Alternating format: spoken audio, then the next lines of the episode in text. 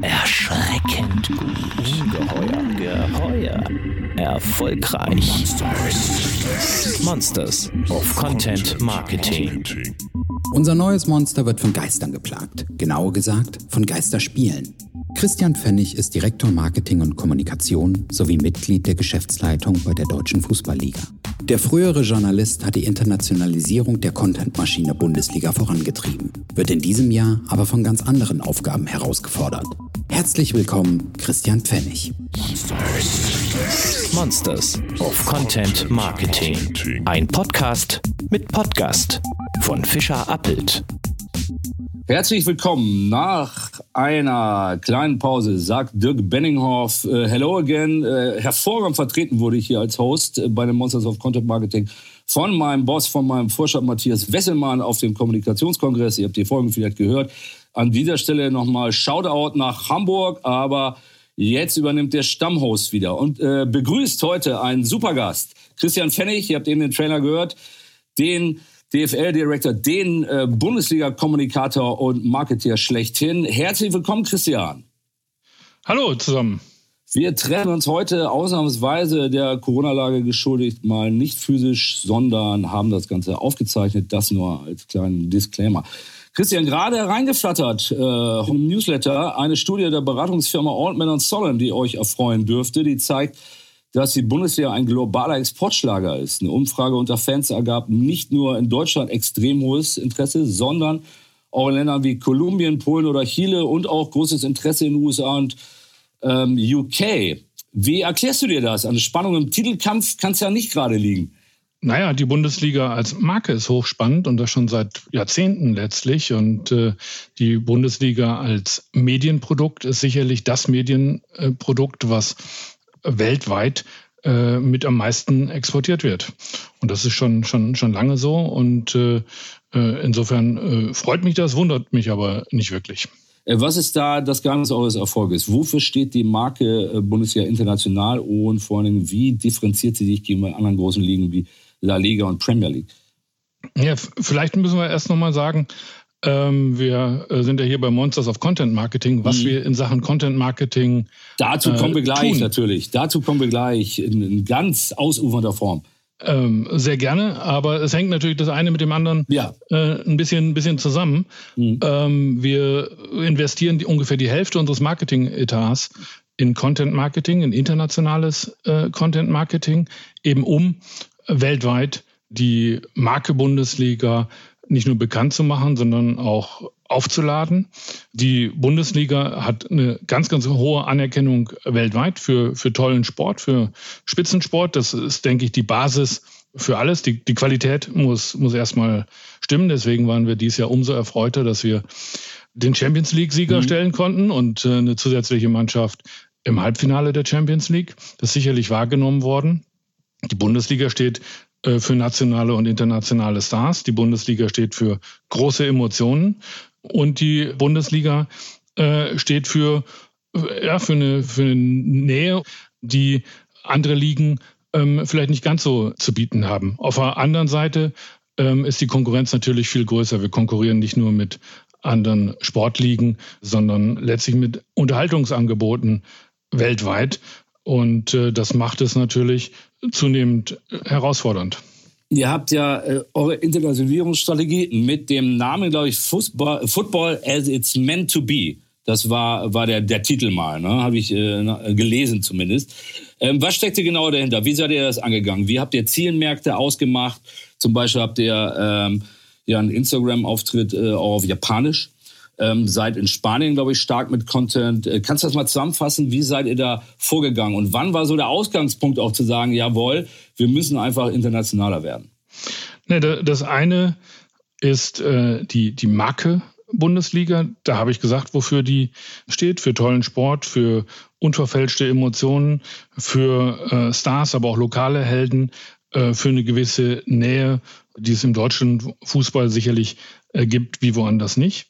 Das andere sind die weltweiten Märkte. Da stehen äh, für uns international ähm, sicherlich die beiden großen USA und China im Vordergrund. Deutschland darf man als Markt nicht vernachlässigen. Es geht nicht nur äh, um, um international. Und darüber hinaus gibt es ähm, noch, noch viele unterschiedliche äh, Regionen, die dann temporär, vertrieblich, aber auch manchmal aktualitätsgetrieben äh, eine Rolle spielen. Die Internationalisierung der Bundesliga ähm, hat, ich würde mal über den Daumen sagen, vor, vor rund 15 Jahren mhm. ähm, begonnen. Äh, hat auch ein bisschen dann zusammengespielt mit der Gründung äh, der DFL. Die gibt es seit Anfang des äh, Jahrtausends. Und es hängt letztlich damit zusammen, dass weltweit Mediensysteme entstanden sind, die Content brauchen. Und da ist Fußball natürlich der spannendste Content, den du als Medienunternehmen bekommen kannst. Ähm, was steht in den einzelnen Märkten im Vordergrund? Welchen Content spielt ihr wo aus? Geht ihr zum Beispiel ähm, auf äh, ausländische Stars in der Bundesliga ein, die in einzelnen Zielmärkten stärker vermarktet werden oder im Vordergrund stehen, weil ihr wisst, dass das Interesse da überragend ist? Wie, wie customized ihr das Ganze? Das würde mich mal interessieren. Und wie viel internationale Websites, zum Beispiel von Bundesliga.de, eurem, was ich also als Kern aus äh, Contents betrachten würde, äh, gibt es überhaupt? Ähm, also das ist schon, schon ganz richtig, was du sagst. Äh, ganz viel hängt davon ab, welche Stars man aus bestimmten Heimatländern präsentieren kann. Also in den USA zum Beispiel äh, ist das hoch anerkannt, wie viele Amerikaner bei uns spielen aktuell. Aber letztlich äh, auch, auch historisch gesehen waren, äh, war die Bundesliga immer ein Land, wo viele Spieler aus den USA äh, gespielt haben. Japan ist ein ähnliches Land, wo es genauso funktioniert. Und den bieten wir über unser internationales Produktportfolio auch eigene äh, Highlight-Clips zum Beispiel an, wo genau diese Stars dann im, im Vordergrund äh, stehen. Also es gibt äh, da Tailor-Made-Angebote äh, von der DFL, äh, die dann auch entsprechend von unseren Sendepartnern wahrgenommen werden.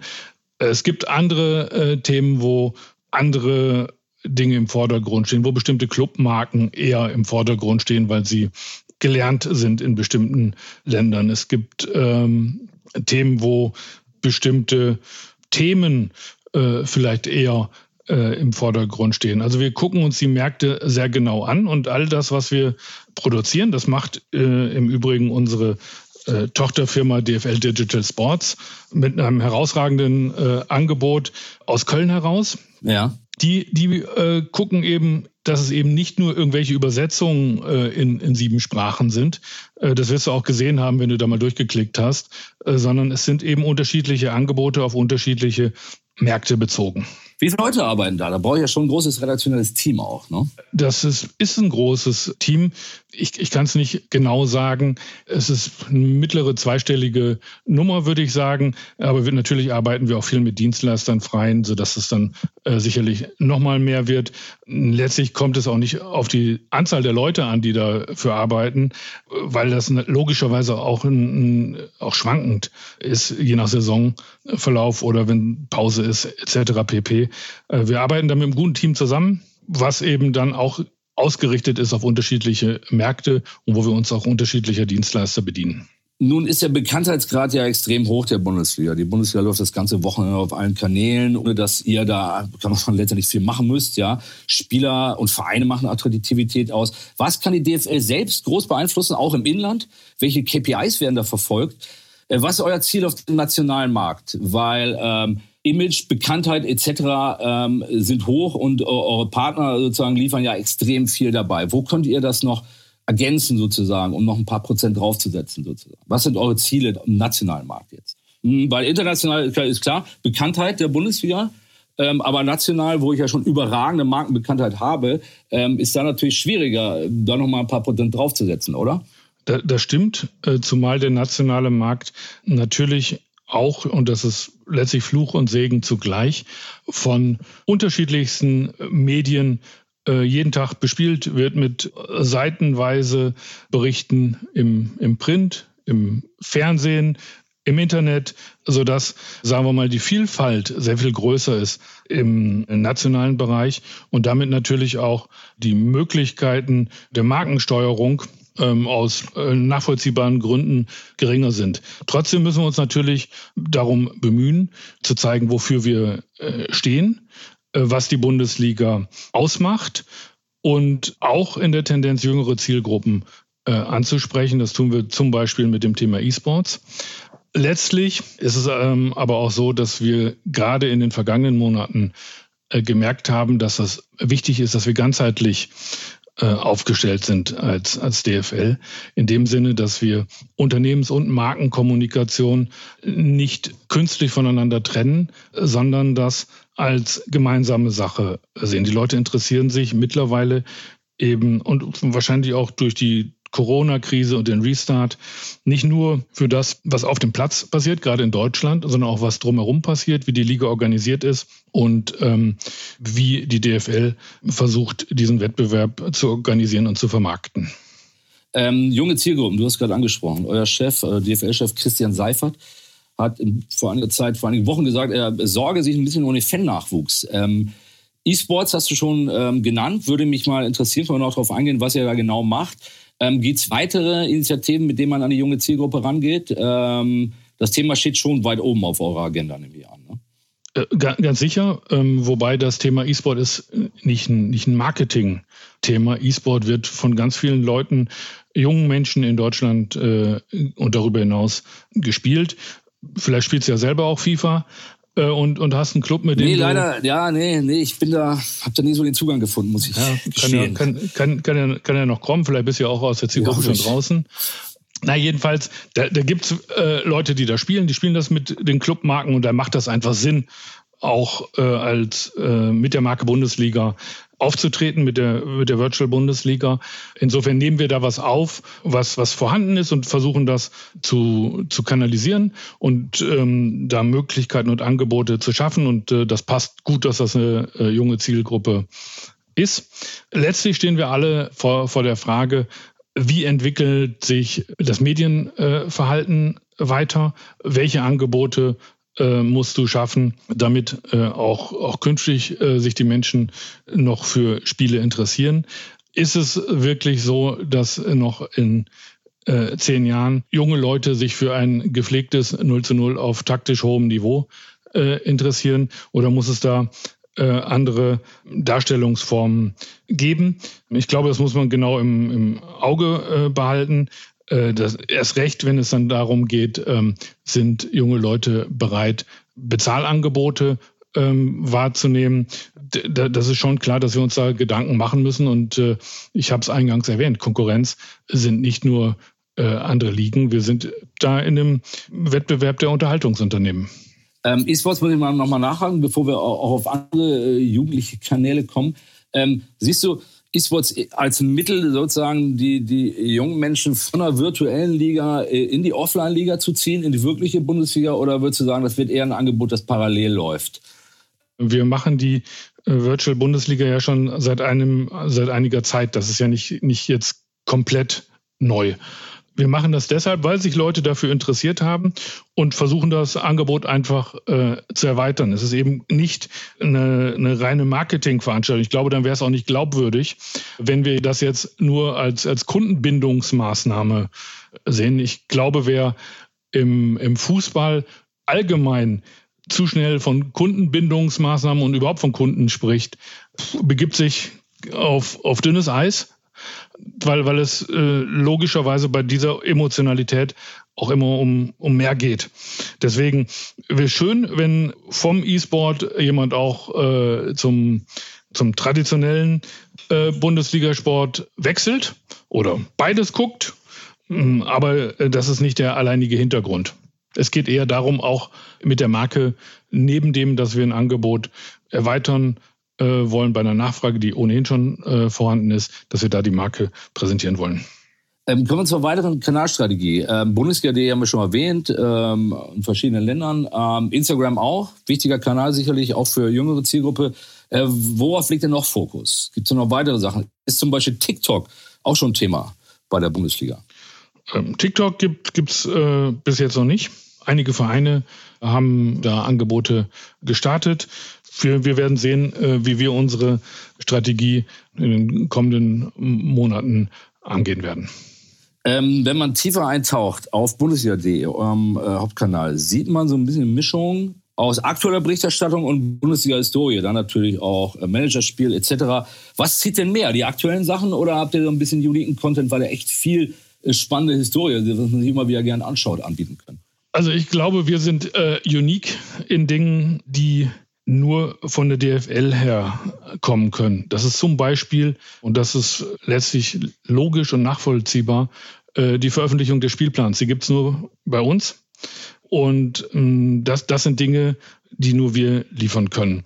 Wir, wir bemühen uns bei bundesliga.de nicht, nicht, nicht zu viel Show drumherum äh, zu machen, gerade weil wir äh, ja wissen, dass wir in einem Umfeld äh, sind, wo zig Medien die Bundesliga jeden Tag begleiten. Da müssen wir das nicht äh, noch tun und können uns auf das konzentrieren, ähm, was wir bieten können.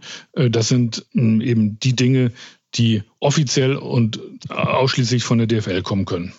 Ähm, du hast schon gesagt, ähm, andere Medien berichten und ihr seid ja so ein bisschen ähm, unaufgeregter, finde ich. Es fällt zum Beispiel auf bei den Videokommentatoren, bei den Highlight-Videos. Wenn man das mit Sky und, und andere vergleicht, ist es äh, inzwischen völlig, fast schon aus der Zeit gefallen, wie, wie nüchtern, also das meine ich im positiven Sinne, ja, und angenehm unaufgeregt da ähm, die, die äh, Highlights kommentiert werden, ja, fast eine richtige Wohltat.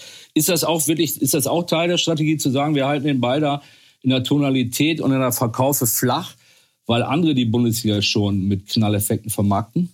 Im Prinzip ja. Äh, wobei wir das Markt für Markt sehen müssen. Äh, du hast jetzt den deutschen Markt angesprochen. Das ist sicherlich im internationalen Kontext anders. Der ist nur logischerweise nicht in Deutschland äh, sichtbar. Ist ja klar, dass wir in anderen Märkten, gerade wenn es dann um die Erfolge von Stars aus dem jeweiligen Heimatmarkt geht, das anders begleiten, als wir das in Deutschland begleiten wollen, allein weil der Fokus da anders ist. Die Highlight-Videos, die, kommen, glaube ich, am äh, Dienstag immer auf euren Kanal. Ist das richtig? Heute Morgen habe ich mir da noch ein paar angeschaut. Die laufen ja schon das ganze Wochenende, kann man sagen. Äh, habt ihr trotzdem hohe Klickzahlen mit, mit den Videos? Schauen sich die Leute das noch an? Oder habt ihr mehr, äh, sagt ihr, sowieso, Content haben wir sowieso, den bieten wir an, aber das ist jetzt nichts, wo wir jetzt so Wahnsinnsreichweiten mit erzählen. Wie ist denn das? Das würde mich mal interessieren, weil ähm, es gibt ja doch eine ganze Masse Anbieter mittlerweile die, die so Highlight-Videos oder eine Masse ist übertrieben, aber es gibt halt einige Adressen, die, die man hat die äh, Filme schon gesehen, die Tore schon gesehen und Top-Szenen. Wird das trotzdem bei euch noch stark nachgefragt auf dem Kanal, die Woche über? Das wird, das wird, das wird schon stark nachgefragt. Videocontent ist auch nach einigen Tagen noch äh, interessant, das kann man so sagen. Das war ja auch eine bewusste Entscheidung, dass wir das so machen. Das ist ja bei der DFL und bei, den, bei der Bundesliga immer eine gewisse Abwägungsfrage. Welchen Content verkaufst du an äh, Partner und welchen äh, Content äh, nutzt du selbst? Und da haben wir uns dafür äh, entschieden, das so zu machen, wie du es eben gesagt hast. Ähm, ihr hattet auch mal oder habt ihr noch immer ein sehr hochwertiges Printmagazin. Gibt es das eigentlich noch? Das DFL-Magazin. Genau. Gibt, gibt es selbstverständlich noch. Ist Teil der Unternehmenskommunikation. Und äh, da haben wir sehr, sehr viel Mühe äh, reingesteckt die vergangenen Jahre. Ich glaube, das ist auch sehr, sehr gut angekommen. ja, ist auch Preis ausgezeichnet immer wieder ne, bei so Branchen-Awards. Genau, haben wir uns auch immer sehr, sehr drüber gefreut. Also das, das gibt es weiterhin, wobei wir natürlich auch die Unternehmenskommunikation in den vergangenen Jahren sukzessive digitalisiert haben mit dfl.de, mit einem eigenen DFL Twitter-Account, mit einem DFL YouTube-Kanal, ähm, wo wir eben jenseits äh, des Geschehens auf dem Platz jenseits des Wettbewerbs und der Marke über das Unternehmen DFL äh, berichten und kannst dir vorstellen, das war gerade in den vergangenen Monaten sehr, sehr nachgefragt. Da haben wir unsere Zahlen verviel, vervielfacht. Äh, zu, auf die vergangenen Monate äh, kommen wir noch. Jetzt noch mal kurz zum, zum Content-Marketing und Abstimmungen mit Vereinen und Spielern. Wie schon gesagt, also äh, Vereine sind ja sehr aktiv mittlerweile, Spieler selbst in erster Linie auf Instagram. Stimmt euch da viel ab? Oder berührt das eure Sachen eigentlich nicht, damit man vielleicht nicht zu viel ähnlichen Content hat, um eine ähnliche Strategie zu verfolgen? Wie stark seid ihr da äh, mit den Kollegen in Kommunikation, Marketing auf den, ähm, äh, bei den Vereinen im, im Austausch? Permanent. Das ist ganz, ganz wichtig, da im Austausch zu sein. Letztlich, und das hatte ich ja eben schon angedeutet, ist unser Fokus, was das Content Marketing angeht, das Internationale. Da sehen wir alle gemeinsam mit den Vereinen, dass wir da Kraftanstrengungen unternehmen müssen, um weltweit präsent zu sein. Und ähm, da gucken wir natürlich, dass wir da in Abstimmung das am besten äh, hinkriegen. Und äh, da äh, sind wir uns letztlich alle zusammen äh, weniger Konkurrenz als vielmehr Ergänzung. Und dann kommen wir mal auf den Fall äh, Corona. Unausweichlich natürlich und für euch auch eine Geschichte, die sicherlich euer Business deutlich erschwert, aber ähm, ihr habt euch ja bewährt in dieser ganzen äh, Pandemie. Also euer Restart, euer Comeback wird man als gelungen bezeichnen, wenn man nicht gerade Lauterbach heißt. Ähm, Zurückhaltung first oder wie würdest du da eure Strategie bezeichnen? Ihr seid ja da bewusst, auch da nüchtern und sehr, ja manchmal würde ich sagen, seriös aufgetreten, ne? Ich glaube, es waren mehrere Faktoren eine Rolle gespielt. Das eine war, dass wir Kommunikation als Thema, als Aufgabe für uns ganz, ganz weit oben angesetzt haben. Das beginnt aber neben der externen Kommunikation, über die wir eben gesprochen haben, mit interner Kommunikation, dass wir versucht haben, äh, die Vereine mitzunehmen, unsere Medienpartner mitzunehmen, zu erklären, worum es geht, welche Sachzwänge es gibt. Und das Zweite ist, dass Kommunikation ja eben nicht nur senden heißt, sondern auch empfangen heißt. Und äh, du hast eben seriös äh, gesagt, es wird dann auch häufig das Wort Demut gebraucht. Ich glaube, das ist nicht ganz richtig. Es geht eher darum, empathisch zu sein. Man kann nur dann gescheit kommunizieren, wenn man sich auch selber ein bisschen verorten kann. Und was sicherlich auch wichtig war, dass wir uns von Beginn an ehrlich gemacht haben. Wir haben gesagt, Fußball ist natürlich ein Kulturgut.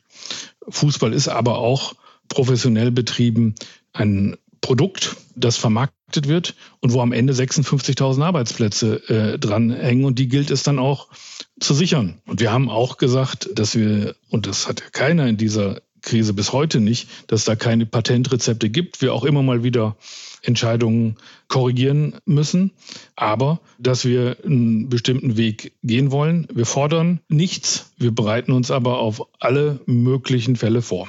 Es war in erster Linie auch viel äh, Krisenkommunikation, aus, aus präventiv. Ich fand einen Fall sehr bemerkenswert, in dem mir, über den berichtet wurde, in dem ihr unaufgefordert ein Statement dann hart aber fair geschickt habt, um eben erwähnt Lauterbach zu kontern, bevor der was sagen konnte sozusagen.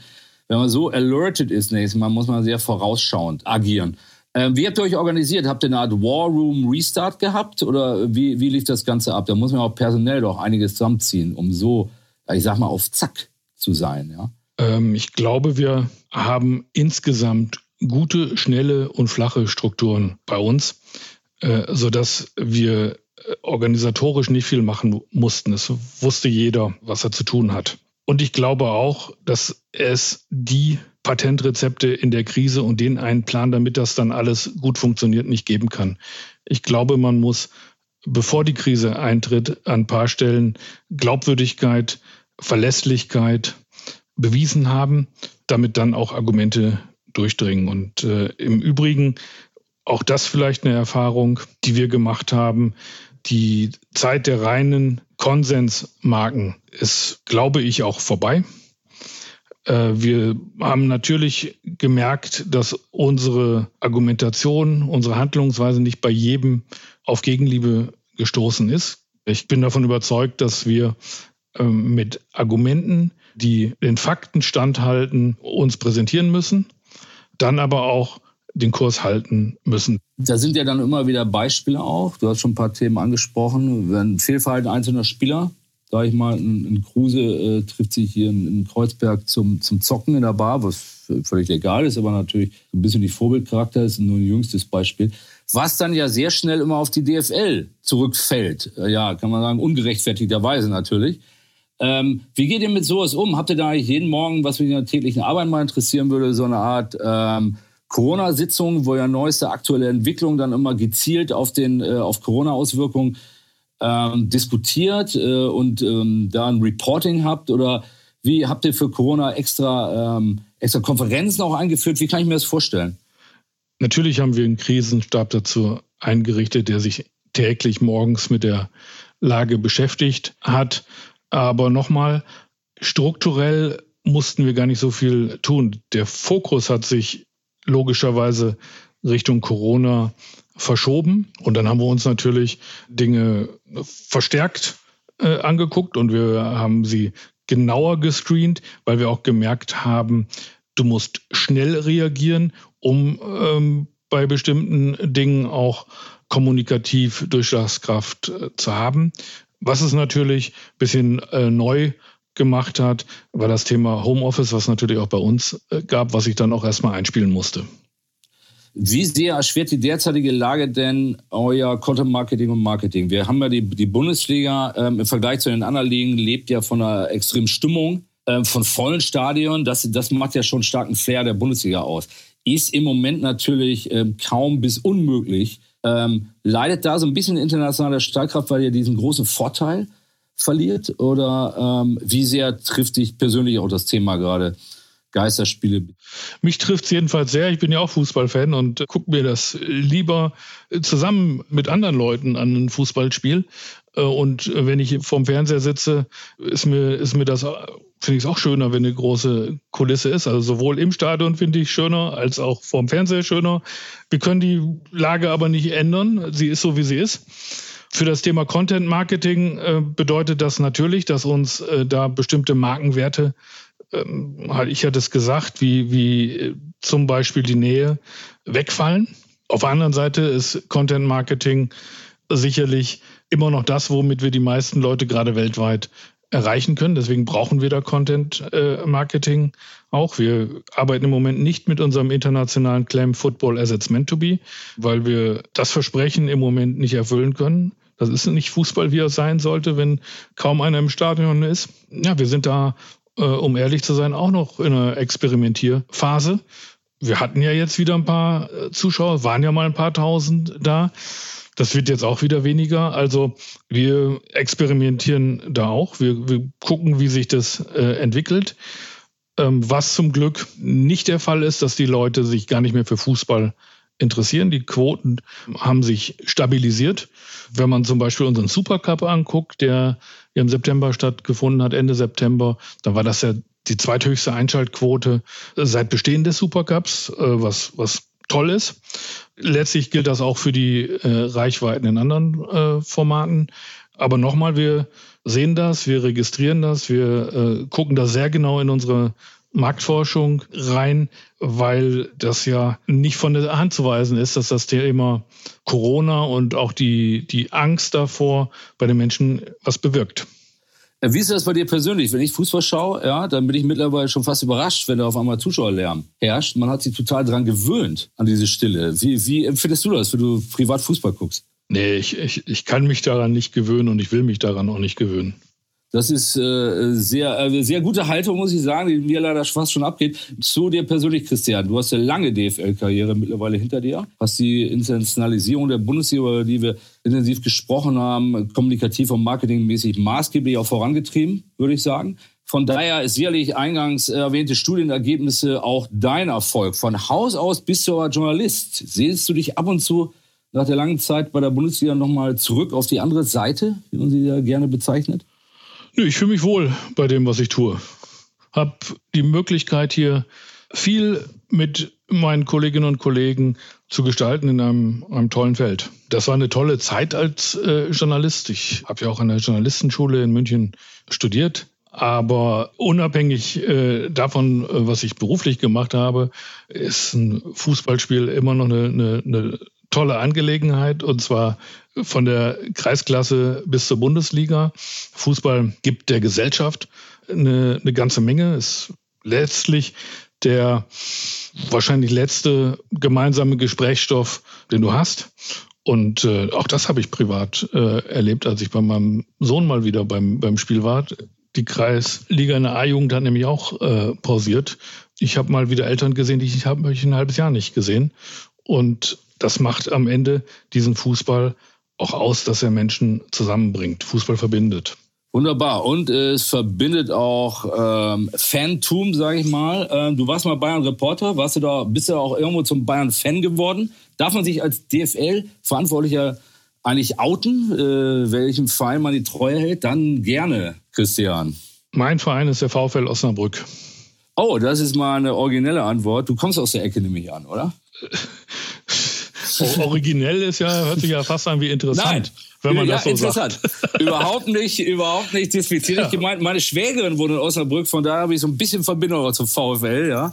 Ui, ui, ui, ähm, aber da läuft es doch ganz gut so für dich generell ähm, derzeit seit zwei Jahren, drei Jahren, kann man sagen, war? Bist zufrieden, oder? Ja, der Verein hat aus den Möglichkeiten, die er hat, äh, ganz, ganz viel äh, gemacht und da kann der VfL Osnabrück sicherlich auch ein Stück weit stolz drauf sein. Wunderbar. Ausblick auf die nächsten zwölf Monate, nicht nur für den VfL. Ähm Aufstieg, Fragezeichen in Klammern, sondern generell Bundesliga. Was, wenn wir jetzt ein Jahr vorausschauen, diese Frage haben wir zuletzt mal Gästen gerne gestellt. Ähm, ich weiß, bei der Bundesliga sehr schwierige Prognose zu geben. Hast du zumindest die Hoffnung, dass wir in einem Jahr wieder vor normalen Zuschauerzahlen und Rängen spielen? Oder bist du da noch vorsichtig derzeit oder skeptisch? Jetzt Vorhersagen zu machen, weiß ich nicht, wer das in irgendeiner Weise kann und Hoffnung zu schüren, tue ich mich auch schwer. Ich will auch nicht zu pessimistisch sein, aber ich glaube, es ist richtig, wenn man sagt, dass wir auf Sicht fahren müssen.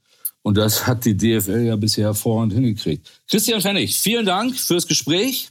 Hat uns sehr gefreut hier, remote. Ich hoffe, euch da draußen auch, liebe Monsterhörer. Und ähm, dann würde ich sagen, bis zum nächsten Mal. Ciao, Christian. Ich bedanke mich. Tschüss. Tschüss. Bis zum nächsten Podcast mit Podcast für weitere Monsters of Content Marketing.